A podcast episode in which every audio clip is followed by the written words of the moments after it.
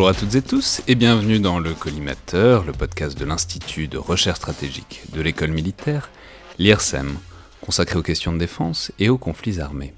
Je suis Alexandre Jublin et avant l'épisode d'aujourd'hui avec Delphine Alès consacré à la question du religieux, de l'importance du facteur religieux dans les conflictualités contemporaines, j'ai le plaisir de recevoir à nouveau le partenaire euh, de ce podcast, Joseph Enrotin, rédacteur en chef du magazine DSI. Bonjour Joseph. Bonjour. Et c'est pour nous parler aujourd'hui du nouveau hors-série de DSI, le numéro 78, numéro de juin-juillet euh, de 2021 donc, qui est consacré, comme vous le faites euh, régulièrement, à l'aviation de combat. C'est un point disons, c'est un, tour d'horizon euh, de l'aviation de combat, de ce qui se fait et de ce qui se fera demain. Alors, euh, on sait, euh, je pense que les auditeurs savent qu'il y a un certain nombre de choses qu'on attend quand vous arrivez dans le podcast, Joseph, et notamment c'est de se moquer un peu du F-35 et, et, de ses, et de ses retards. Et évidemment, ce numéro de DSI n'y déroge pas, puisqu'il y a un article de Yannick Smaldor qui fait le point, mais disons un point qui est très complet parce que, voilà, dans un article, on a le résumé de tous les problèmes, tous les retards et euh, toutes les difficultés euh, de développement du F-35, ce qui va poser la question, et on y reviendra évidemment juste ensuite, de, des alternatives aujourd'hui pour euh, les exportations et pour les avions de chasse américains. Mais est-ce que vous pourriez peut-être nous rappeler, disons, ce, nous parler un peu de ce tour d'horizon fait par Yannick Smaldor, de cette éternelle et lancinante question de quand est-ce que le F-35 va réussir à être, à fonctionner comme il devrait? Tout à fait. Alors effectivement, euh, cette histoire de, F-35 est, beaucoup plus qu'un running gag, euh, dans la mesure où finalement c'est un appareil qui va quand même structurer l'avenir de, pas mal euh, d'armées de l'air de, par le monde. Et effectivement, comme c'est un programme extrêmement complexe, le nombre de problèmes potentiels, alors problèmes qui sont euh, soit structurels, soit des problèmes qui apparaissent au fur et à mesure du, euh, euh, du développement, en fait, ce, nombre de, de, problèmes est quand même considérable. Et donc, effectivement, bah, tous les deux ans, au, fur et à mesure des, des hors-séries qui paraissent normalement pour le salon, pour le salon du Bourget,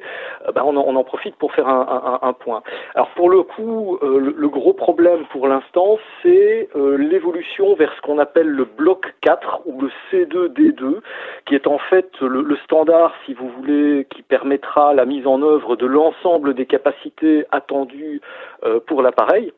Alors en sachant qu'en fait c'est un standard qui est lui-même évolutif euh, et c'est là où ça devient euh, délicat du coup à, estimer euh, quel est le, progrès, quels sont les progrès de l'appareil parce qu'au fur et à mesure du temps qui passe, de nouvelles capacités sont ajoutées et donc la, la comparaison, si vous voulez, par rapport aux objectifs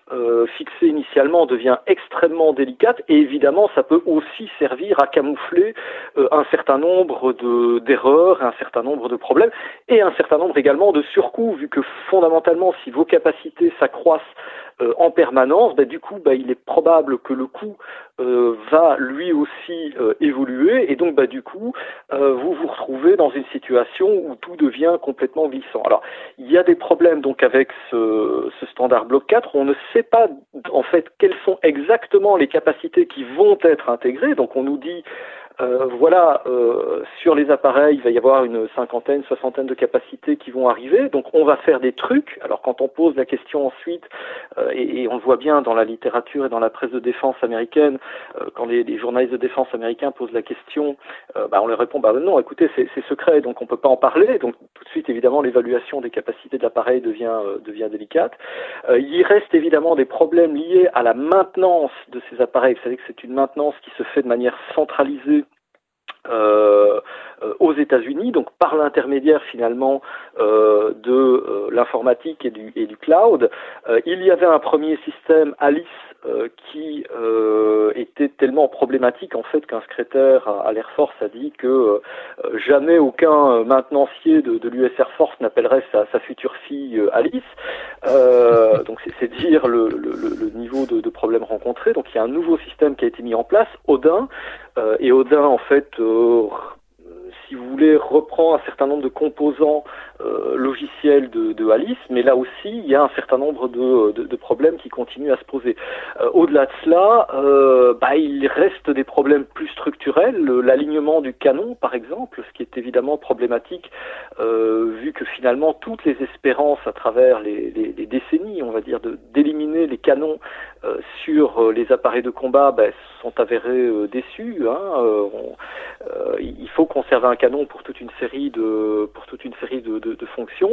Alors rappelons que c'est quand même pas au cœur de l'identité du F-35 puisque le F-35 est un appareil très furtif qui permet d'engager à distance et que donc normalement il passerait beaucoup plus par des missiles. Mais bon, il s'avère que quand même on peut pas on peut pas tellement se passer d'armes à courte voire très courte portée et que donc quand le canon tire pas droit, il s'avère que c'est quand même plus compliqué de faire mouche, quoi. Ah ben, tout à fait, parce que le, le F-35 doit aussi remplacer l'A-10, donc le, le, le Thunderbolt, euh, donc appareil de, de combat anti-char, qui lui, effectivement, ben, s'approche à très courte distance de, de, de ses cibles euh, pour pouvoir les frapper. Évidemment, si le, alors déjà que le, canon du F-35 est très loin d'être équivalent à celui de, de l'A-10,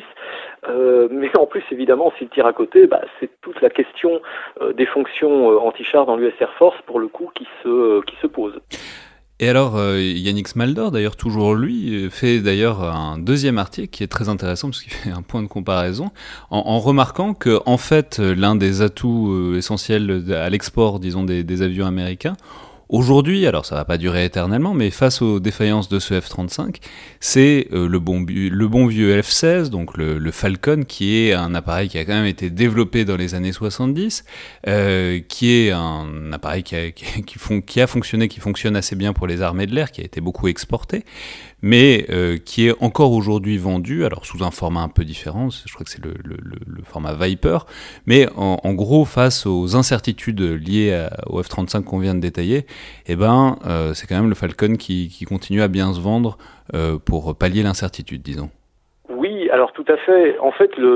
c'est un petit peu la, stratégie gagnante finalement, euh, aussi bien de, des États-Unis que de Lockheed Martin, vu que le F-35 comme le F-16V sont, sont proposés par, par Lockheed Martin. C'est que finalement vous avez un produit euh, on va dire très très haut de gamme avec un certain nombre d'inquiétudes derrière cela et puis un produit finalement qui est euh, tout à fait euh, validé, on va dire, par le par l'expérience, qui est un appareil produit à plus de 5000 exemplaires, euh, euh, bien bien connu par le monde, et qui en fait connaît son ultime euh, modernisation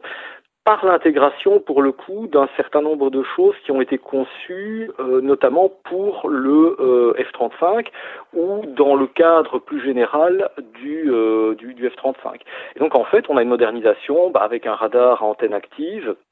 donc qui permet, alors c'est pas le même radar que celui du F-35, hein, euh, mais euh, qui permet de faire des choses un peu euh, un peu similaires. Euh, il y a une modernisation du, du cockpit, de l'électronique, etc., etc. En sachant également que cela se, se paye entre guillemets d'un alourdissement qui n'est pas complètement compensé, et on, en revient finalement aux fondamentaux de la de, de, l'architecture aérienne, hein, qui n'est pas complètement compensé par la l'accroissement de puissance des, moteurs. Le F-16 avait été conçu comme un appareil extrêmement manœuvrant euh, dès, euh, dès, ses origines, un appareil en fait tellement simple que dans l'esprit de, de, John Boyd, il ne devait pas être doté de radar pouvoir vraiment être produit en, très grande masse. Euh, et puis, euh, in fine, bah, au fur et à mesure des, itérations de, de l'appareil, euh, on s'est aperçu qu'il y avait un alourdissement, compensé en partie par l'accroissement de la puissance des moteurs. Ici, on arrive un peu au bout de la formule quelque part. Hein. Mais au demeurant, ce bout de la formule permet quand même de faire 376, si je ne m'abuse, ventes à l'export, ce qui est quand même pas si mal que cela, et qui permet pour le coup de continuer de positionner les États-Unis, on va dire, à la tête des États États qui vendent le plus d'appareils de combat par le monde. Ouais, tout à fait. Alors, euh, tout ça nous amène évidemment à, ce, disons à ce, ce, qui se fait aujourd'hui et demain avec le F-35 et ensuite toutes les perspectives, euh, y compris les, perspectives futures qui sont encore en développement. Et là-dessus, il, y, a un dossier tout à fait remarquable dans ce hors-série, enfin un long article que vous signez vous-même, euh, Joseph, sur ce qu'on appelle les effecteurs déportés. Alors, c'est extrêmement important les effecteurs déportés parce qu'on sait peut-être que c'est une grande partie du futur avion de combat français européen, du, enfin, du SCAF. C'est-à-dire, c'est l'idée qu'on puisse euh, faire euh, interagir un avion piloté au milieu et un certain nombre bah, d'effecteurs déportés, c'est-à-dire de drones, d'objets volants, disons, euh, commandés dans une certaine mesure par l'avion central, l'avion piloté. Alors, vous faites un point sur à la fois les promesses de ce que c'est et en même temps, euh, aussi, euh, vous marquez des limites assez nettes à ce qui est réaliste d'attendre aujourd'hui, notamment dans la mise en œuvre, parce que on voit que ces effecteurs déportés, euh, c'est peut-être l'avenir, mais c'est pas encore l'avenir proche, parce qu'il y a encore un certain nombre de, questions et de points de progrès qu'il faut avant de pouvoir envisager de l'intégrer vraiment dans un système de combat. Alors oui, tout à fait. Euh, c'est tout le paradoxe en fait de, l'époque dans laquelle on se trouve. Euh, c'est-à-dire qu'on voit bien euh, vers ce vers quoi on va, et on voit bien en quoi ces effecteurs déportés finalement constituent une solution aussi aux, problèmes stratégiques rencontrés, en tout cas aux problèmes techno-capacitaires rencontrés ces, ces 20 dernières années. Et en même temps, on se retrouve finalement au début d'une aventure aéronautique. Alors l'avantage finalement de, ces systèmes-là, et, ce en quoi ils permettent de répondre à une vieille question, euh, c'est le rapport à la masse. En fait, un des gros problèmes euh, que rencontrent pas mal de forces aériennes, et notamment celles qui achètent le, F-35, euh, c'est de se retrouver finalement avec des appareils qui coûtent de plus en plus cher et donc bah, des budgets qui, eux, ne sont pas euh, extensibles à l'infini, et donc, in fine, une réduction du nombre d'appareils. Alors, évidemment, on peut se dire que ces appareils sont plus capables que euh, ceux qu'ils vont remplacer, qui peuvent faire plus de choses, certes, mais euh, quand vous perdez un appareil sur 30, c'est évidemment plus dommageable du point de vue de votre stratégie des moyens que si vous en perdiez 1 sur 50 ou 1 sur 100 ou 1 sur 200. L'attrition se fait beaucoup plus vite et rapidement sentir, et d'autant plus que la, la durée de vie, si vous voulez, de ces appareils, euh, est appelé à faire 30 ou, 40 ans. Voilà. Et donc, si vous voulez, l'effecteur déporté, c'est ce qui pourrait éventuellement permettre de compenser cela, de recréer de la masse au meilleur coût. Alors voilà, ça c'est pour la ça c'est pour la vision euh, stratégique, on va dire derrière cette affaire-là. Euh, maintenant, le problème, il devient rapidement technique, c'est-à-dire que faire. Alors pratiquement, ce qui est très intéressant, c'est qu'au début des années 2000, on considérait que les drones étaient l'avenir de l'aviation. Et qu'en gros, euh, le Rafale ne connaîtrait plus, si vous voulez, de, successeurs euh, qui soient pilotés euh, in situ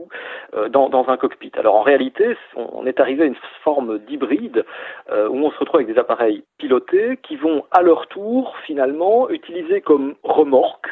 à munitions, à capteurs, à euh, comment dirais-je, à brouilleurs, etc., etc. Toute une série de drones. Mais euh, cela pose la question du comment, d'un point de vue très technique cette fois-ci, euh, avec certes des liaisons de données, mais qui dit liaison de données dit aussi émission, donc possibilité d'être repéré par un adversaire, euh, dit également traitement informatique, dit également euh, d'une certaine manière intelligence artificielle, parce qu'évidemment c'est pas le pilote de l'avion qui va en même temps télécommander euh, le, drone, le, drone déporté je veux dire comme on le ferait en, modélisme euh, et voilà et on piloterait en, permanence, on télécommanderait en permanence le, drone. C'est pas ainsi que ça va se, produire. Donc ça pose des questions en termes d'ergonomie, en termes de euh, comment dirais-je d'équipage, euh, alors d'équipage in situ, mais également d'équipage artificiel entre guillemets avec des, systèmes d'IA qui vont permettre de, de gérer tout cela. Ce qui pose en retour également la question de savoir jusqu'où doit aller euh, cette, euh, cette intelligence artificielle. Euh, alors évidemment, le fait de garder l'homme dans la boucle permet d'éviter évidemment le, comment dirais-je l'obstacle et le, problème posé par une, désignation autonome de, cible. Hein, donc il y, a, déjà une réponse, mais encore une fois, il faut parvenir à programmer les, algorithmes qui sont là derrière. Et c'est là où on voit que finalement, derrière une question qui est très aéronautique, hein, d'avoir des choses qui volent en accompagnement d'autres appareils qui volent euh, également, euh, derrière l'aéronautique, finalement, on a un glissement qui est en train de s'opérer. Alors déjà, diront certains depuis quand même pas mal d'années, mais euh, vers quelque chose qui est beaucoup moins aéronautique et qui est beaucoup plus centré finalement sur le cyber, sur l'IA, sur les systèmes de systèmes, sur l'architecture système, sur finalement des choses qui sont assez éloignées de l'aéronautique et qui risque peut-être euh, de, faire perdre une petite part du rêve euh, que pouvait euh, générer dans, les yeux des enfants un avion qui, décolle. Quoi. Enfin, pour revenir une seconde à, ce qui se fait aujourd'hui et ce qui est en fait quand même assez proche de nous. Il y a aussi tout un point, tout un article de Benjamin Gravis, donc qui est l'un des bons, voire très très bons spécialistes français de tout ce qui touche euh, aux, armements et au matériel russe, qui fait un point sur le dernier né, le, dernier fleuron de l'industrie aéronautique russe, le Sukhoi 57. Euh, j'ai toujours une grande tendresse pour les Sukhoi, je trouve que ce sont des avions magnifiques, mais qui donc vient d'être livré, fin, les premiers ont été livrés fin 2020. Alors est-ce que vous pourriez simplement nous dire rapidement ce, qu'on en sait puisque c'est évidemment le pendant, euh, dans une certaine mesure, au F-35, et puis c'est aussi, ce sera aussi le, rival des futurs euh, systèmes, par exemple, du SCAF. Qu'est-ce qu'on en sait de ce Sukhoi 57 et disons en, quoi est-ce qu'il nous révèle aussi peut-être des choses sur notre manière de faire par comparaison? Alors, ce, qu'on en sait, c'est que finalement, ben, le, premier appareil de, série a été livré euh, donc le, le, 25 décembre 2020. Donc euh, petit à petit, effectivement, les, les, les Russes rattrapent euh, le, le, retard, hein, vu que comment les, les, sanctions qui leur ont été imposées suite à, à l'annexion de, de, de l'Ukraine a eu des impacts en fait sur la, la conduite de leur programme d'armement, dont la conduite du, du programme Sukhoi, Sukhoi 57, du programme PAC, PAC FA et où donc euh, voilà les Russes petit à petit rattrapent ce, retard. Malgré tout, il y a un certain nombre de problèmes euh, qui continuent de se, se, poser, ou en tout cas de euh, comment dirais-je de, de, défis qui restent à qui restent à régler euh, en matière de motorisation euh, notamment, vu que la, la, motorisation définitive, on va dire, n'est pas encore n'est pas encore là, en tout cas celle qui était initialement envisagée. des problématiques également, ou en tout cas des défis au niveau de l'électronique, et là aussi des défis notamment en matière d'intégration, alors à la fois de nouveaux armements, euh, vu que c'est un appareil en fait qui est d'abord destiné à faire de la chasse, hein, donc à faire de la, la, la, supériorité aérienne, mais qui pourra être également impliqué euh, dans des opérations beaucoup plus polyvalentes avec euh, des, des, capacités de avec des capacités de, de frappe de, de, frappe air sol, euh, donc de nouveaux armements d'une part, et puis d'autre part également, bien là aussi des effecteurs déportés. Donc on voit bien que cette histoire d'effecteurs déportés, euh, c'est pas uniquement une histoire américaine, australienne ou ou européenne, c'est aussi une norme qui est en train de, s'installer, et y compris euh, en Russie, avec euh, un certain nombre d'informations qui ont euh, qui ont percolé, on va dire. Alors il y a, y a eu les images qu'on a vues du drone S-70 Okotnik, qui est un drone assez lourd, hein, c'est un drone de combat, dont on se disait que finalement au départ c'était plutôt une espèce de démonstrateur, voilà, qui, une espèce de, de banc d'essai de, de technologie euh, et puis bah, finalement, les, les Russes l'ont fait voler. d'abord côte à côte euh, avec un Sukhoi 57. Alors, le faire voler côte à côte, on, on, a fait ça aussi entre le Neuron et le et, euh, et, et, le Rafale. Donc reste à voir quel est le, le, le degré d'intégration. Mais il semblerait que les Russes veulent vraiment euh, aller vers cette intégration avec au moins deux systèmes. Donc d'une part un S70 euh, voilà, qui serait euh, qui serait adapté, hein, donc qui, évoluerait vers un système beaucoup plus mature, beaucoup plus opérationnel, mais aussi un système plus euh, léger, le Molnia, qui pour le coup pourrait être embarqué dans les soutes donc du, du, du Sukhoi 57. Donc en fait là aussi les Russes sont au début finalement d'une d'une aventure aéronautique sur laquelle finalement ils ont pas mal progressé. Euh, ils se rendent bien compte euh, là aussi que, euh, bah, comme un peu pour le F-16, hein, la, famille Flanker, hein, donc la, famille des Sukhoi 27, 30, 33, enfin euh, toute cette longue lignée finalement de, de, de Flanker, bah, arrive quelque part un peu au, au, terme de son, de son développement. Elle a beaucoup évolué à travers les, les, les années. Donc il est temps de passer finalement à, à, à autre chose. C'est une machine d'ailleurs assez massive, donc qui dispose là aussi d'un potentiel d'évolution assez, euh, assez, euh, assez considérable. Donc on va voir finalement tout ce que ça va, tout ce que ça va pouvoir donner, notamment euh, sont des, des, des, choses qui sont évoquées pour le F-35 qui intégreront très certainement le, le, SCAF ou le NGAD américain, mais notamment au niveau des capacités d'attaque électronique, euh, l'utilisation des, des, radars, finalement des radars AESA, euh, pour faire autre chose que de la détection, mais pour faire aussi euh, du brouillage, voire pour griller euh, des systèmes, des systèmes adverses. Les, Russes sont très portés sur, euh, sur ces questions de, de, de, guerre électronique, donc ça sera très très intéressant de voir comment eux vont s'approprier finalement les différentes fonctions des, des, radars AESA. Donc ils sont pas, ce sont pas les derniers venus, hein, ce sont pas des, des lapins de six semaines en matière de, de, de radar AESA et de, de guerre électronique d'une manière plus générale. Mais ce sera très très intéressant de voir comment comment ils vont jouer avec ça, euh, comment ils vont euh, jouer également avec leurs leur futurs secteurs déportés et les différentes munitions, nouvelles munitions qu'ils vont intégrer. Ils sont quand même en train d'en développer 14, hein, 14 types différents de, euh, de, de, de, de systèmes de munitions qui équiperont alors le Sukhoi 57 et peut-être d'autres appareils ensuite. Donc là aussi, c'est un programme qui, à l'instar du, du, du, SCAF chez nous, est extrêmement structurant finalement de, de l'avenir de l'aviation. Très bien, eh ben merci beaucoup Joseph pour ce tour d'horizon donc de ce hors-série numéro 78 euh, de DSI Défense et Sécurité Internationale, numéro de juin-juillet. Et on se reparlera sûrement une dernière fois avant l'interruption estivale qui arrivera mi-fin juillet pour euh, le collimateur, ça permet de l'annoncer euh, dès, à présent. Et donc numéro 78 dès à présent en kiosque. Merci beaucoup Joseph. Merci à vous.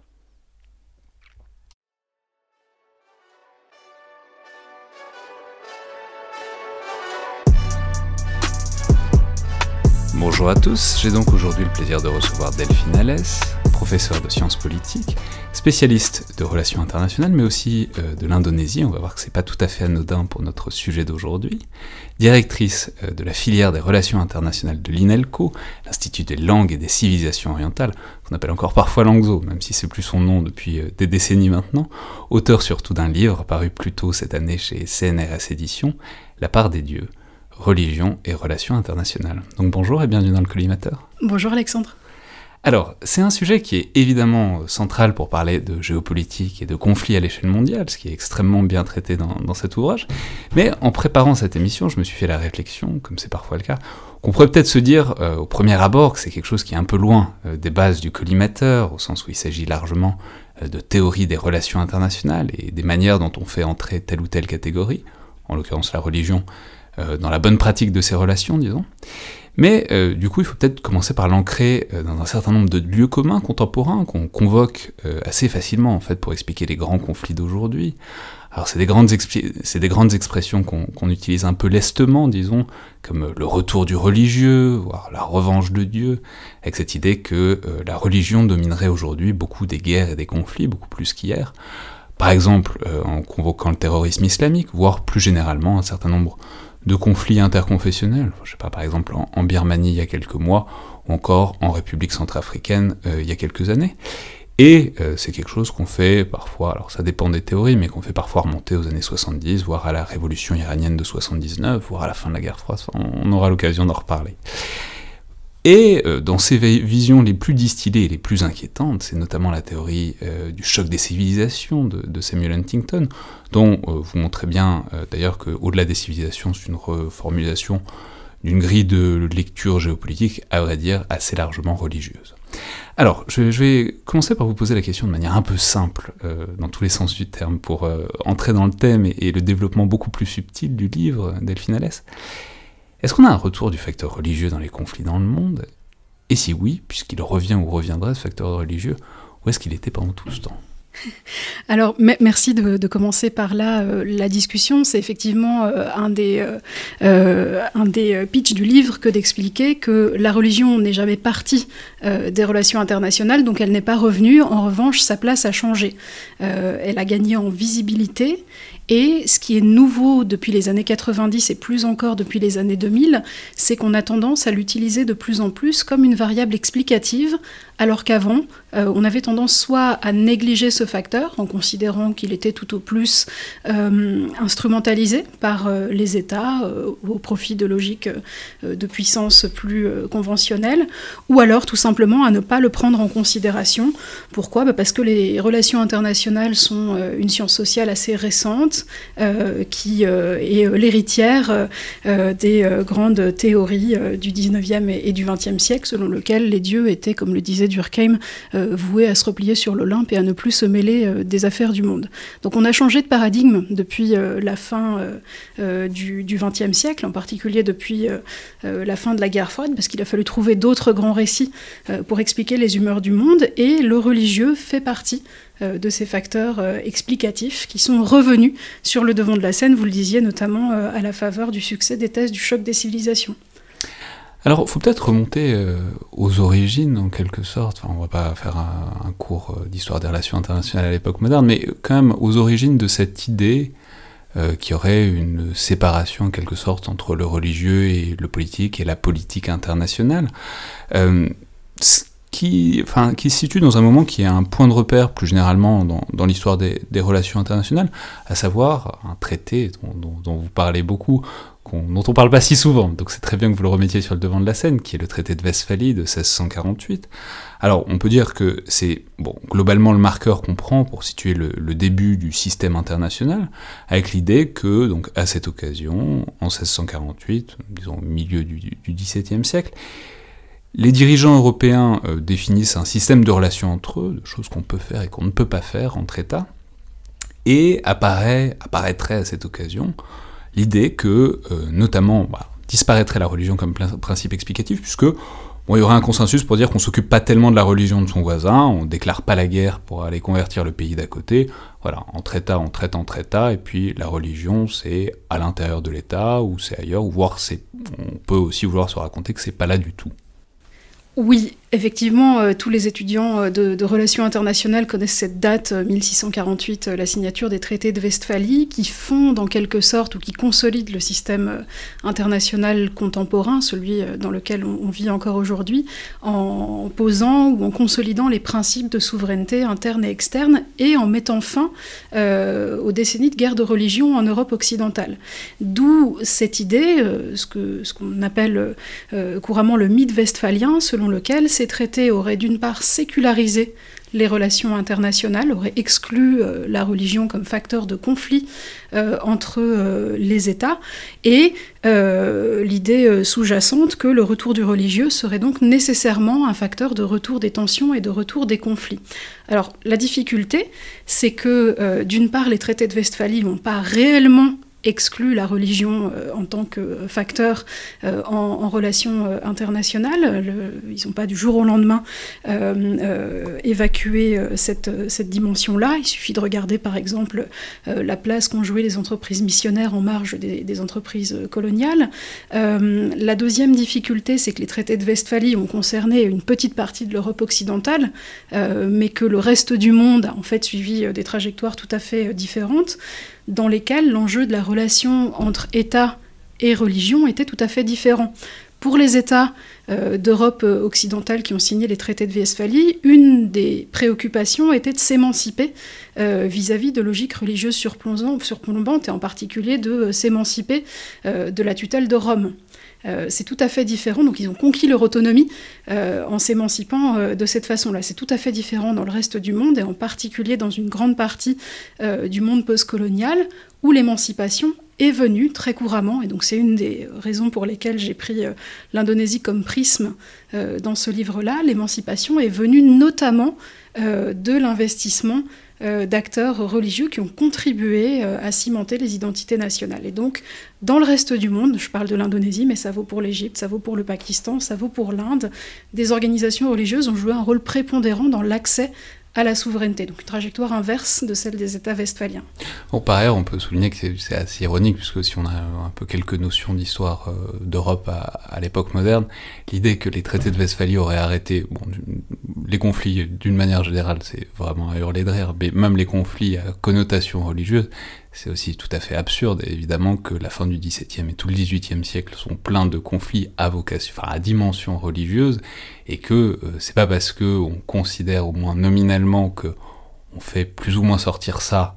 euh, de, des relations entre États, que dans les faits, dans les disons conflictualités sous-jacentes, c'est pas quelque chose d'immensément important. Non, en, fait, ce qu'ont fait les traités de Westphalie pour les États européens concernés, encore une fois, ça ne s'applique pas nécessairement au reste du monde, euh, c'est qu'ils ont enrégimenté le religieux, c'est-à-dire qu'ils euh, ont effectivement posé le principe selon lequel les princes étaient, étaient décideurs en dernier ressort de la conduite des affaires politiques sur leur territoire et de la conduite des relations internationales. Donc ils les ont aidés à s'émanciper d'un facteur ou d'une autorité religieuse surplombante, mais ça ça ne signifie pas effectivement que ce facteur ne continuait pas à être soit instrumentalisé, soit à peser tout simplement dans la détermination de leur politique intérieure ou extérieure. Il n'y a qu'à penser à l'expulsion des protestants de France, la révocation de l'édit etc. Enfin, la liste est, littéralement sans fin. Mais on peut dire qu'on commence déjà à voir poindre en quelque sorte une dimension normative à tout ça, c'est-à-dire l'idée que bah, ce serait très bien d'avoir euh, réussi à évacuer euh, cette dimension religieuse euh, de la grande politique internationale, disons, c'est-à-dire bon, sous-entendu, plus ou moins l'irrationalité, quoi, d'avoir réussi à la chasser des relations entre États, et que, bah, on entrerait avec ça un peu dans un univers où on discute entre gens raisonnables, entre, hommes d'État, euh, pas débarrasser des superstitions, puisqu'on est évidemment encore dans des mondes qui sont très religieux, mais en tout cas débarrasser de euh, la tentation de ne pas s'entendre à cause de ça, quoi. Oui, et là encore, euh, c'est laisser de côté euh, une, bonne partie des motivations des responsables politiques. Vous parliez tout à l'heure euh, des, 18e ou, 19e siècle, mais beaucoup plus près de nous, en plein cœur de la guerre froide, le moment où on s'imagine justement que les politiques internationales étaient prioritairement gouvernées par des logiques de puissance au service d'idéologies séculières, eh bien, les dirigeants, aussi bien états-uniens que soviétiques, mobilisaient des acteurs religieux dans la conduite de leur politique étrangère. Alors côté euh, états-unien, c'était très clair avec l'idée euh, de protéger notamment des minorités religieuses face à l'Union soviétique euh, présentée comme l'empire impie. Et ce qu'on oublie très souvent, c'est que même du côté soviétique, l'Église orthodoxe cooptée était mobilisée aussi pour participer à des conférences internationales et essayer de diffuser l'idée selon, selon laquelle l'URSS était l'empire de la paix. Donc même au cœur, encore une fois, de ce moment où la puissance euh, est censée euh, être le déterminant des relations internationales, il n'y a jamais eu d'exclusion totale du religieux euh, des logiques en relations internationales. Alors, vous avez commencé à y faire référence, mais ce qui est intéressant avec cette référence mythe westphalien, cette référence au traité de Westphalie, c'est qu'on voit bien que c'est un phénomène qui est largement européen, pour la simple et bonne raison que ça correspond à une histoire très européenne.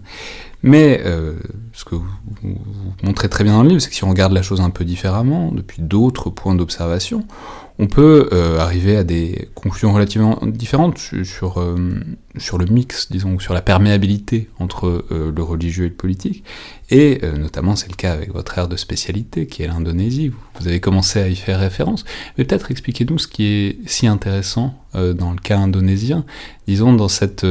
Qu'est-ce que ça montre? Qu'est-ce que ça éclaire dans une certaine mesure de rapports entre politique et religieux qui pourraient être assez différents de ce qu'on s'imagine en Europe sans non plus euh, imaginer que c'est une théocratie puisque ça, n'est pas ce que c'est, c'est pas, c'est pas l'autre absolu d'un régime politique qui est entièrement gouverné par le religieux qui serait euh, du coup irrationnel, etc. C'est, simplement la religion qui a une place différente dans les relations intra, euh, enfin, inter et étatiques de l'Indonésie. Oui, alors il y a beaucoup de, parties euh, dans votre, question. Peut-être pour commencer par la question de la place du religieux euh, dans le système politique euh, indonésien. Hein, si on se tient aux, principes constitutionnels, l'Indonésie a un modèle de constitution qui est assez unique, qui est une constitution qui est en fait monothéiste d'une certaine façon. on reconnaît l'existence d'un Dieu unique sans pour autant préciser lequel. Et il y a en Indonésie six religions officielles dont aucune n'a officiellement, constitutionnellement, euh, de place prépondérante, tandis que l'Indonésie, dans le même temps, est euh, un État euh, très majoritairement musulman, du point de vue en tout cas voilà, des religions qui sont nominalement déclarées par ses citoyens. Donc là, ça pose le, contexte. Ensuite, ce qui est intéressant pour, pour, pour cette étude, c'est de regarder l'évolution de la trajectoire de la relation entre religion et politique, et notamment politique internationale en Indonésie, et de regarder là, j'ai envie de dire, la dé banalisation euh, progressive euh, euh, de ce facteur. Je commençais à le dire tout à l'heure, dans le contexte de la marche vers l'indépendance de l'Indonésie, des organisations à dimension religieuse aux côtés d'organisations séculières ou pour lesquelles cette question n'existait tout simplement pas, ont joué un rôle assez important et donc elles ont légitimement, de, leur point de vue, revendiqué une place au moment de l'indépendance dans l'élaboration du système politique indonésien. Elles l'ont revendiqué comme le faisaient d'autres organisations de façon tout à fait, banale. Et puis progressivement, euh, ces organisations, les partis politiques euh, qui en étaient euh, issus, ont été marginalisés parce que l'intégration de l'Indonésie au sein du système international global, hein, avec la perception séculière que l'on en a, passait notamment par la marginalisation de euh, ce facteur. Et donc, C'est-à-dire pour qu'ils soient considérés comme des grands, fallait pas trop montrer la religion, quoi. Du point de vue des dirigeants, qui ont par ailleurs fait un usage stratégique aussi euh, de cette, euh, de cette représentation. C'est-à-dire que ça permettait aussi aux pères de l'indépendance indonésienne d'exclure une partie des partis politiques qui leur faisaient concurrence du centre du système politique. Et donc progressivement, les partis à dimension religieuse ont été repoussés aux marges du système politique et ont développé euh, une rhétorique qui était de plus en plus euh, contestataire. Donc c'est un premier point qui est assez intéressant euh, sur la trajectoire de ces, de ces organisations. Et du point de vue alors maintenant de la politique internationale de l'Indonésie, là aussi, on a une évolution qui est assez intéressante au cours des 20-30 dernières années où pendant très longtemps, euh, justement en vertu de cette constitution qui ne reconnaît pas de place particulière euh, à une religion par rapport aux autres, et en particulier euh, à l'islam par rapport aux autres religions présentes dans l'archipel, la politique étrangère de l'Indonésie n'a pas fait de référence explicite à une quelconque identité, et en particulier à une identité musulmane. Et puis progressivement, les choses ont évolué, mais elles ont évolué d'abord de l'extérieur, en raison des perceptions que les autres, que les partenaires euh, internationaux de l'Indonésie euh, avaient de cet État, ce qui a progressivement contraint les dirigeants indonésiens en fait à se saisir de ce facteur et à en faire euh, aujourd'hui un des éléments importants de leur discours de politique étrangère. Ça s'est fait alors progressivement à partir des années 90, c'est-à-dire au moment où, comme on le disait tout à l'heure, hein, le facteur religieux acquiert une, plus grande visibilité dans les relations internationales, mais le véritable tournant, ça a été euh, le moment où, quelques jours après les attentats du 11 septembre 2001 aux États-Unis, il se trouve que la présidente indonésienne de l'époque, Megawati euh, Sukarno-Putri, a été la première euh, chef d'État d'un pays majoritairement musulman à se rendre, la visite était prévue de longue date, en visite à Washington. Et donc, soudainement, l'Indonésie, qui jusque-là était présentée comme le plus grand pays démographiquement euh, d'Asie du Sud-Est, était présenté comme euh, un État euh, en phase d'émergence sur le plan économique, etc. Soudainement, elle devient le plus grand pays musulman du monde. Elle est présentée comme ça de façon systématique parce que ça correspondait voilà, au prisme qui s'est imposé à ce moment-là. Ça correspondait aussi, bien sûr, aux intérêts des dirigeants américains que de se présenter main dans la main avec la présidente d'un grand État musulman. Et donc, il a bien fallu pour les dirigeants indonésiens réagir euh, à l'image qui était projetée et donc se saisir de cette euh, perception. Et c'est à partir de ce moment-là que, officiellement, dans le discours de politique étrangère euh, de l'Indonésie, l'Indonésie commence à être présentée comme le plus grand pays musulman du monde, tout en étant une démocratie qui prône la modération. Mais là où c'est intéressant, c'est qu'on commence à pointer le problème qui se, qui se cache derrière, c'est de mettre un label dessus, de mettre le label musulman. Euh, enfin, on se doute bien, on voit bien, ne serait-ce que dans, le mix, que disons la, pratique de la religion musulmane en, Indonésie est probablement pas exactement la même, notamment dans son interaction avec la politique qu'en Iran, ni qu'aux. Euh, donc mettre un grand label, monde musulman, pays musulman, c'est problématique, même parfois on essaye de financer en disant euh, chiite, sunnite, mais en fait ça résout pas tellement euh, le problème parce qu'il y a de la diversité énorme dans tous ces camps. Donc en quelque sorte, c'est on voit qu'il y a de la religion, on peut accepter qu'il y a de la religion qui doit intervenir dans les relations internationales, mais il faut bien la simplifier, quoi. Faut que ce soit, faut que ça rentre dans des grandes cases. Sinon, il y a une sorte de gêne euh, qui apparaît sur, disons, dans la pratique diplomatique et dans la pratique des relations internationales. Oui, c'est toute la difficulté, euh, effectivement, quand on mobilise un prisme d'analyse euh, au niveau euh, global, et en particulier pour une religion comme l'islam qui n'a pas d'autorité centralisée. c'est plus simple pour le catholicisme. On peut dire, voilà, c'est le catholicisme romain, et, donc il y a une forme d'unité. En islam, effectivement, à l'intérieur même de l'archipel indonésien, il y a des centaines de pratiques tout à fait différentes. Ce que je reprends beaucoup dans l'ouvrage, c'est la grille de lecture qui a été élaborée par une, chercheure américaine, Elizabeth Shackman-Heard, euh, qui explique qu'il y a une différence entre euh, la religion savante, telle qu'elle est euh, présentée par les autorités universitaires académiques, la religion gouvernée, celle que précisément ces grands labels mobilisent pour mettre en place des politiques publiques ou pour aborder des enjeux notamment de relations internationales, et puis les religions vécues. Euh, c'est-à-dire les pratiques quotidiennes des acteurs qui sont extrêmement euh, euh, diversifiées. On ne pratique pas le même islam à Java que dans certaines régions de Sumatra et que encore moins au Maroc ou, en Tunisie. Néanmoins, la vraie difficulté avec ces labels, quand ils débouchent sur des politiques publiques, et notamment des politiques publiques internationales mises en place par des organisations internationales ou des ONG, c'est qu'ils ont une tendance à uniformiser les représentations et la façon dont les individus, dont les acteurs vont se représenter leur propre identité. Et donc ils ont un effet performatif euh, puisqu'ils provoquent euh, cette euh, uniformisation et donc ils vont avoir tendance à progressivement conformer les, représentations, les identités et la façon dont les pratiques se mettent en place. Mais c'est intéressant, ce que nous montre l'exemple de l'Indonésie et plus généralement de ces pays où, disons, il n'y a pas la même conception de, disons, de, de, frontières entre politique et religieux, c'est que à partir du moment où on vit dans un monde globalisé et où donc il faut bien fréquenter ces pays, il faut bien avoir des relations avec ces pays, ça nous force à nous interroger sur nos propres modes euh, de réflexion des relations internationales, sur cette propre, sur propre mythe de Westphalien, cette idée qu'on pourrait ranger la religion bien sagement dans un coin et, discuter entre gens raisonnables euh, dans les sommets de chefs d'État. Bah, ça nous oblige effectivement à décentrer le regard et à essayer de comprendre ce que des trajectoires euh, euh, historiques différentes, en l'occurrence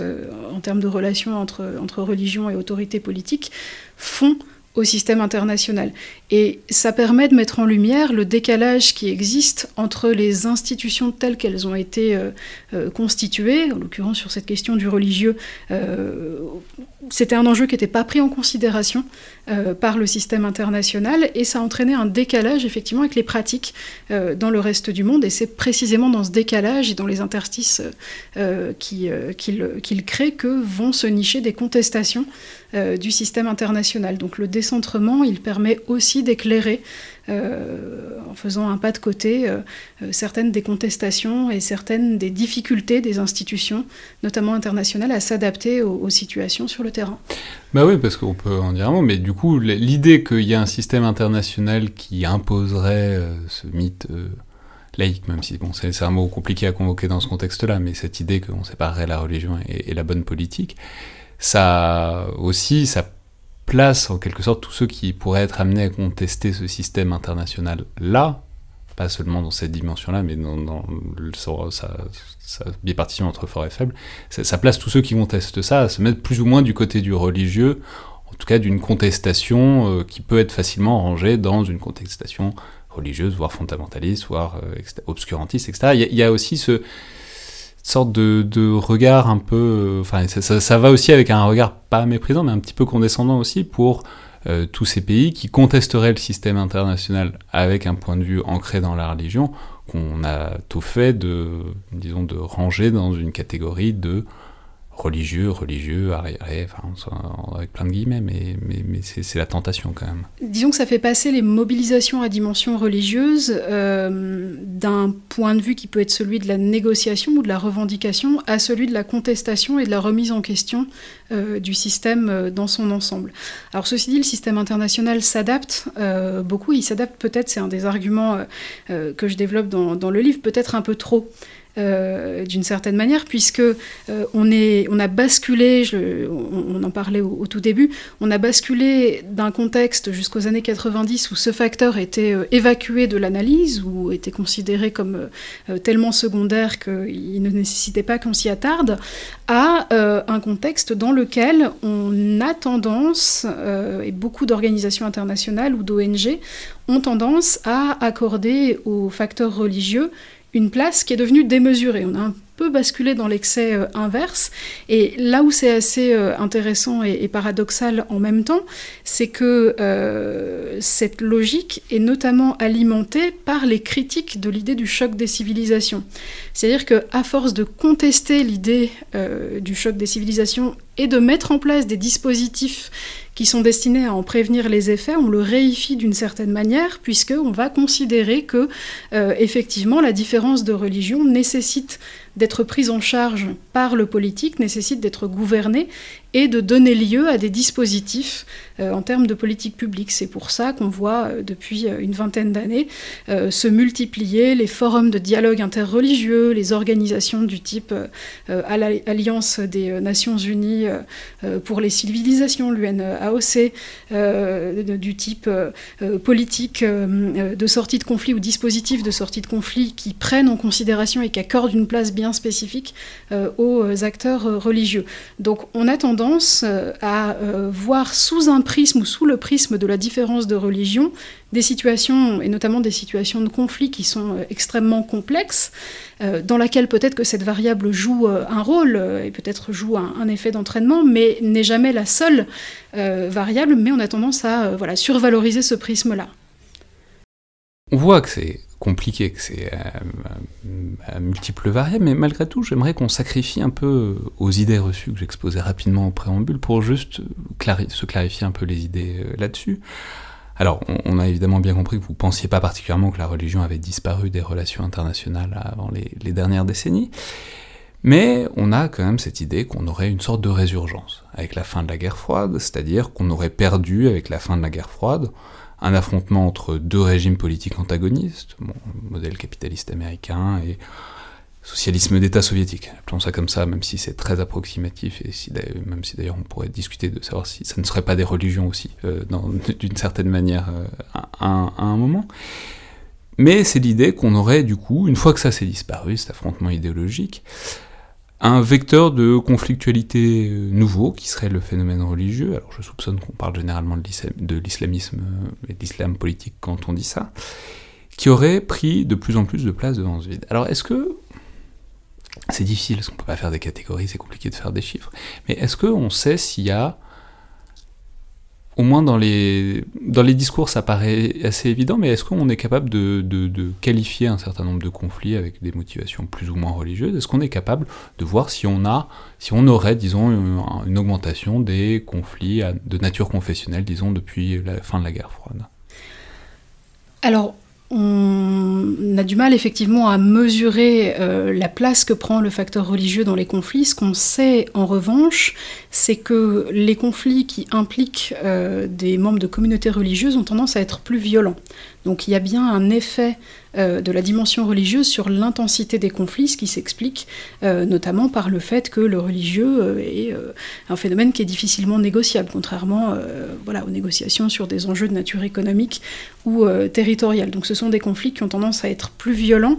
et à se prolonger dans le temps. Euh, il y a un certain nombre de travaux, notamment ceux de Jonathan Fox, sur euh, le poids euh, de la religion dans, dans, les conflits. Là où il y a un consensus scientifique, c'est sur le fait que la différence de religion ne suffit jamais à déclencher un conflit. C'est pas un facteur de déclenchement. Il y a toujours d'autres phénomènes. En revanche, effectivement, ça les aggrave et ça les prolonge et ça les rend difficilement négociables. Et alors, dans la continuité de ça, est-ce qu'on peut faire euh, un point, un sort, euh, j'espère même, à cette idée de choc des civilisations, donc développée par euh, Samuel Huntington, enfin, qui est devenu un système au fil des années 90, qui n'était pas forcément nécessairement au début, mais est-ce qu'on peut peut-être résumer à très gros traits ce qu'il essaye d'en dire, mais surtout voir comment c'est une idée qui a, c'est une idée qui a 30 ans maintenant, comment elle a passé le cap de la trentaine en quelque sorte? Oui, ce qui est assez intéressant, c'est que c'est une idée qui a été très contestée euh, d'emblée. Huntington, d'ailleurs, euh, lui-même, hein, dans son premier article sur le sujet, euh, posait une hypothèse avec un point d'interrogation. Il a abandonné le point d'interrogation quand l'article est devenu un ouvrage quelque temps après. Et, et, ce qui est assez intéressant, c'est de voir que les acteurs se sont progressivement appropriés cette idée de choc des civilisations, basée sur des grands ensembles, huit grands ensembles civilisationnels qui sont pas très bien défini d'ailleurs dans l'ouvrage euh, d'Huntington. La seule chose qu'il en dit, c'est que effectivement la dimension religieuse euh, est la plus structurante euh, dans la définition de ces civilisations, mais toutes ne sont pas définies sur une base religieuse, donc tout ça est assez, est assez fluide. Mais les acteurs se sont progressivement appropriés cette grille de lecture, y compris, comme je disais tout à l'heure, quand ils la critiquent ou quand ils mettent en place des dispositifs qui sont supposés aller à l'encontre des effets du choc des, civilisations. Pour l'anecdote, euh, dans les euh, télégrammes diplomatiques euh, publiés par Wikileaks de, l'ambassade des États-Unis à, Jakarta dans les années 1990, on en retrouve un quelques mois après la sortie du premier article sur le choc des civilisations, dans lequel les diplomates américains expliquent qu'ils s'inquiètent de voir que cette thèse se répand comme une traînée de poudre en Asie. Euh, et euh, s'inquiète de voir qu'elle remplace, parce qu'elle est très, très, euh, très pratique, prête à, l'emploi, et qu'elle remplace progressivement les lectures des relations internationales en termes de puissance. Et donc ils font une suggestion à, Washington en disant il faut absolument contrer cette, cette, thèse pour ne pas que le huntingtonisme, c'est le terme qui est employé, devienne performatif et donc se traduise par une, une réalisation. Mais alors, disons un mot de ça, de cette performativité à laquelle vous avez déjà fait référence. Donc la performativité, on va rappeler, c'est ça, vient de théorie du langage, euh, mais c'est l'idée que quand on, c'est qu'il y aurait certaines paroles, certains discours qui feraient advenir les choses. Euh, c'est la théorie d'Austin. De, c'est la prophétie autoréalisatrice, hein, pour, le dire euh, peut-être plus simplement. Voilà, et que donc, rapporter à ce contexte-là, c'est l'idée que ben, si on professe qu'un choc des civilisations va venir, ben peut-être que ça va se mettre un peu à traîner dans l'esprit de tout le monde et que ça, peut faire rapprocher tous les acteurs de ce genre d'horizon. C'est-à-dire si on, si, on, si on glisse cette idée-là en tête des gens, peut-être qu'on s'en rapproche. Oui, parce que progressivement, les acteurs finissent par intégrer euh, cette, euh, cette, représentation. Si euh, on vous aborde et qu'on vous applique des dispositifs de politique publique en vous expliquant que vous êtes intégré dans un dispositif parce que vous avez telle ou telle identité religieuse, c'est progressivement cette identité-là qui va prendre le pas sur toutes vos autres identités, parce qu'on est chacun composé voilà, d'une multiplicité d'appartenances qu'on a tendance à mobiliser stratégiquement en fonction de nos intérêts et, et en fonction des contextes. Mais peut-être pour revenir sur les raisons euh, pour lesquelles le choc des civilisations a eu autant de succès, outre évidemment euh, l'explosion en, vol des thèses qui prédominaient pendant la guerre froide, c'est parce que c'était un prisme qui permettait de répondre à un certain nombre de difficultés ou de problèmes d'analyse dans les années 90. on critiquait beaucoup le prisme en termes de puissance parce que il n'était pas adaptable, il n'était pas flexible en fonction des contextes. Euh, or, la thèse du choc des civilisations semblait répondre euh, à cette difficulté, puisqu'elle distinguait des régions du monde et euh, il semblait que, voilà, elle permettait d'adapter en quelque sorte l'analyse. L'autre raison. Puis en même temps, elle avait aussi l'avantage d'être toute fraîche et que parce qu'elle était toute fraîche, enfin, elle était moins plus difficilement contestable que des théories peut-être plus anciennes d'affrontements idéologiques à l'échelle planétaire. Quoi. Oui, et puis elle faisait revenir une variable sociale euh, et culturelle qui avait été négligée pendant la guerre froide. Et surtout, elle permettait de déboucher immédiatement sur des solutions qui étaient à la fois relativement faciles à identifier et facile à transposer euh, d'un terrain à un autre. Si la cause des conflits est la différence de civilisation ou la différence euh, de religion, alors la solution est assez simple. Il faut faire du dialogue intercivilisationnel euh, ou du dialogue interreligieux pour résoudre ces, ces conflits. Tony Blair avait une phrase, l'ancien Premier ministre britannique, qui concentre assez bien cette idée-là. Il explique qu'il y a, alors c'est un jeu de mots en anglais, two faces of faith, deux visages de la religion, c'est à la fois le problème et sa propre solution. Donc par le dialogue interreligieux, on peut résoudre, ou par l'apaisement euh, via des leaders religieux, on peut résoudre les conflits de religion. Et ça concentre assez bien euh, à la fois la thèse du choc des civilisations et les dispositifs ou les solutions qui sont proposées euh, pour essayer de prévenir les, conséquences supposées de, cette, de cette approche. Mais c'est intéressant parce qu'on voit, c'est Enfin, c'est toujours ce que vous expliquiez au sujet de, avec le contre-exemple indonésien, c'est-à-dire ce sont des choses qui gomment euh, la complexité, la, subtilité dans le fait que bah, y a un peu de religion partout et en même temps, euh, à part, enfin, on peut aussi le mettre de côté assez facilement dans la plupart des situations. Là, cette idée-là, cette idée que la religion serait un des grands principes explicatifs bah, pousse évidemment à traiter la religion à la fois comme la solution euh, autant que comme le problème. Et du coup, au final, on finit par toujours faire grossir euh, cet élément-là du problème sans jamais être capable de ben, doser la chose euh, en considérant que bah, la religion, voilà, c'est de la politique. Ça fait partie, oh, ça n'est pas que de la politique, mais ça fait partie de la politique et il faut lui trouver une place fluctuante en fonction du contexte et pas une place absolue, quoi. Voilà, ça fait partie de la vie, ça fait partie du quotidien des acteurs, c'est une, euh, c'est une de leurs références, euh, une dimension de leur identité, mais c'est pas nécessairement un paramètre explicatif systématique. Moi, ce qui me frappe beaucoup euh, en, observant des cas de conflits bien particuliers, et en particulier sur ce terrain indonésien, c'est que plus les situations conflictuelles sont complexes et plus on en est éloigné, plus on a tendance à utiliser le facteur religieux comme prisme d'analyse, parce que c'est le plus facilement identifiable et transposable. Euh, du point de vue euh, des acteurs qui sont, qui sont éloignés du terrain. Et plus on va se rapprocher du terrain, plus on va rencontrer des acteurs qui expliquent que non, en fait, euh, il y a des tensions intercommunautaires qui n'ont pas nécessairement de rapport direct avec, avec le religieux, qu'il y a des tensions territoriales, qu'il y a des questions de redistribution des ressources, par exemple naturelles, etc. Et donc il y a toujours des paramètres qui sont interreliés mais voilà, plus on a tendance à être éloigné du terrain, plus on va mettre l'accent sur, sur la dimension religieuse. Et c'est assez frappant quand on regarde euh, les, manuels de bonne pratique qui sont publiés par les, organisations internationales euh, en matière de développement ou de résolution de conflits, ou les ONG dans les mêmes domaines. On voit maintenant fleurir des manuels sur comment interagir avec les acteurs religieux dans la détermination des programmes et dans, leur, mise en œuvre. On voit pas ça pour d'autres type d'acteurs. Mais il y a euh, là des euh, guides directs avec l'idée à la fois que les religions sont présentes partout. Donc ça permet d'avoir euh, ou d'imaginer des dispositifs politiques depuis New York, Paris ou Genève qui sont transposables d'un terrain à l'autre tout en s'adaptant aux spécificités euh, de chaque, euh, de chaque terrain. Parce qu'effectivement, euh, les organisations religieuses bah, quadrillent les territoires, donc ça donne un accès peut-être plus simple ou plus direct aux populations. Mais c'est intéressant parce que ça, ça, implique vraiment de plonger, comme vous le disiez, et d'aller au-delà des discours. Parce que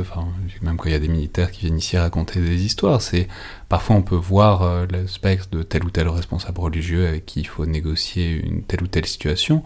Puis en fait, euh, quand on discute au bout un peu, au bout d'un moment, on s'aperçoit que c'est un responsable religieux qui est désigné comme religieux parce que la religion est importante. Et c'est surtout un chef de village, c'est surtout un cadre euh, social au sens euh, et culturel au sens beaucoup plus large, et que la religion est souvent fait un, peu écran aussi à, au vrai rapport de, enfin pas au vrai rapport parce que c'est une dimension des rapports de pouvoir, mais en tout cas, à, disons à, la vraie géométrie des pouvoirs euh, à l'intérieur d'un territoire ou entre entre des gens ou des communautés quoi.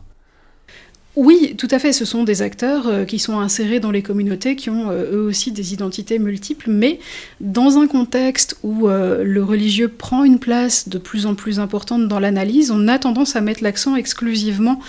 sur cette dimension de leur, de leur identité. Et c'est là qu'on retrouve la performativité dont, je parlais tout à l'heure, puisque, encore une fois, je, moi je, cite toujours un, exemple assez, assez frappant d'une des, des enquêtées que j'ai beaucoup avec qui j'ai beaucoup euh, interagi euh, sur le terrain euh, indonésien, qui est pour le coup plein de plein d'identités. une institutrice javanaise, femme, investie dans plein d'organisations de la société civile, mais elle m'expliquait elle-même stratégiser d'une certaine façon son identité de femme musulmane parce que ça lui donnait accès à des sphères auquel elle n'aurait pas eu accès si elle s'était présentée en tant qu'institutrice javanaise. Euh, là, elle se présentait comme euh, quelqu'un qui avait une autorité dans une communauté religieuse parce qu'elle était investie parmi mille autres organisations euh, dans une organisation féminine liée à un des grands partis musulmans indonésiens. Et donc c'est cette partie-là, cette dimension-là de son identité qui était mise en avant parce que c'est elle qui lui permettait bah, de capter tout simplement des ressources redistribuées par des ONG ou, des organisations internationales. Enfin, c'est pas nouveau, mais c'est voilà, la religion, c'est une stratégie aussi. Enfin, il y, a dans les dans les statuts religieux, il y a une dimension stratégique évidente. On peut s'en réclamer ou ne pas s'en réclamer pour obtenir des trucs. Enfin, c'est pas, c'est presque trivial. Euh, enfin, ça a l'air presque provocateur de le dire comme ça, mais en fait, c'est tout à fait trivial, quoi. C'est à partir du moment où la, la religion est partout, c'est une ressource comme une autre, quoi. Absolument. Oui, oui, c'est pour ça que je plaide pour le fait de banaliser ce facteur, c'est-à-dire de, euh, à la fois lui accorder l'importance euh, qu'il mérite et qu'il a toujours eu, ne pas le nier comme on l'a fait euh, pendant très longtemps en, analyse ou en sociologie des relations internationales, et en même temps pas lui donner une place démesurée de variables explicatives euh, systématiques. Alors là où c'est intéressant, et on peut peut-être prendre un peu le contre-pied, c'est qu'on ne peut pas le nier pour autant, notamment dans les relations internationales, notamment à l'échelle euh, régionale voire planétaire, c'est-à-dire bah voilà, il y a des solidarités religieuses à l'échelle régionale, par exemple bah, au Moyen-Orient entre puissances chiites, le soutien de l'Iran par exemple au régime de Bachar al-Assad n'est pas totalement euh, dépourvu probablement d'une dimension religieuse. Euh, de la même manière, euh, même si c'est au niveau mondial, même si c'est pas au même niveau, il y a aussi des organisations de coopération confessionnelle, il y a une organisation, une organisation pardon, de coopération islamique. Enfin, ça, ça existe, quoi. C'est pas un non-facteur, ça n'est pas qu'un cache-misère ou qu'un écran de relations de pouvoir euh, entièrement sécularisé. C'est un vrai truc, mais faut pas, faut peut-être pas se crisper dessus, quoi. C'est un vrai truc, ça existe euh, absolument. Bien sûr que c'est un facteur de solidarité, de solidarité euh, transnationale, mais d'un autre côté, les exemples que vous donnez montrent bien que c'est un facteur qui suffit pas. Euh, si on prend la question des solidarités supposément religieuses au, Moyen-Orient et qu'on regarde dans le détail quelles sont les alliances, les coopérations et puis les, tensions politiques, on se rend bien compte du fait qu'il n'y a pas de cohérence absolue. Euh, autour de la variable euh, religieuse. Comment expliquer euh, les tensions entre l'Arabie saoudite et le Qatar si on se contente du facteur religieux? Comment expliquer le rapprochement entre Israël et les Émirats si on se contente d'analyser les choses au prisme de la solidarité religieuse? L'organisation de la coopération islamique que, vous citez, qui s'appelait avant Organisation de la conférence islamique, c'est extrêmement intéressant parce que c'est une organisation, c'est effectivement la seule organisation internationale qui qui est fondée sur un critère d'appartenance religieuse, qui est d'ailleurs assez fluide parce qu'une partie des membres de cette organisation n'ont euh, pas une majorité euh, de, population musulmane, mais simplement une, grosse minorité, c'est le cas du Suriname euh, par exemple, mais c'est une organisation intergouvernementale. Euh, qui traite de problématiques tout sauf euh, euh, religieuses et théologiques, tout simplement parce que ces membres seraient absolument incapables de se mettre d'accord sur un référentiel théologique commun, puisqu'il y a dedans voilà, des États qui sont majoritairement, officiellement ou pas d'ailleurs, chiites, sunnites, ibadites et d'autres et d'autres obédiences minoritaires. Donc il n'y a surtout pas de discussion théologique. Il y a en revanche la tentative de à la fois recapter au sein de cette organisation par des dirigeants qui se présentent comme des dirigeants dirigeants politiques euh, conventionnels un facteur religieux qui commençait à leur échapper au moment de, la formation euh, de l'organisation à la fin des années 60. Donc ils étaient contestés euh, par des mouvements islamistes transnationaux et, contestataires. Et donc les dirigeants des États fondateurs de l'organisation de la conférence islamique ont monté une organisation internationale pour essayer de recapter au sein d'une organisation multilatérale tout à fait conventionnelle, qui, fonctionne euh, selon un registre interétatique, qui respecte la souveraineté des États membres, etc., euh, ce facteur religieux. Mais ce qui est intéressant, c'est qu'il y a ce truc, euh, enfin c'est peut-être une spécificité, je sais pas, de la religion, mais de, différenciation, quoi. D'ailleurs, votre ouvrage se conclut là-dessus, sur l'idée que donc on essaye de mobiliser la, la religion comme catégorie dans les relations internationales, que ce soit pour le meilleur, pour le pire, on essaye de réussir à manipuler ce truc-là dans la pratique qu'on a aujourd'hui euh, de la grande diplomatie mondiale, des relations internationales, etc. Mais il y a un truc dans la religion, c'est qu'en fait, dès qu'on essaye de capter, de saisir un groupe religieux, en fait, ça marche pas. Il y a, toujours une tentation de se différencier, de pas de sécessionner, mais en tout cas de se trouver c'est-à-dire si on considère, euh, je sais pas, un groupe islamique ou même un groupe, euh, un ensemble islamique chiite ou même un ensemble islamique chiite duodécimain, en fait, en fait, à partir du moment où les, relations internationales, la grande diplomatie mondiale arrivent avec ces gros concepts, en fait, les acteurs concrètement sur le terrain, ça leur plaît plus. Et il y a toujours une tentation de dire ah, non mais c'est pas le c'est pas la grande catégorie de l'ordre mondial, c'est nous on est un peu différents. Oui, bah parce que l'une des caractéristiques euh, de, la religion repose justement sur le, sur le mystère, hein, euh, et puis sur l'appartenance euh, qui ne peut être qu'individuelle, ou la croyance, le rapport avec le divin qui ne peut être qu'individuel, et donc à ce titre-là, la religion c'est aussi un vecteur d'autonomie pour les acteurs. C'est pas possible de capter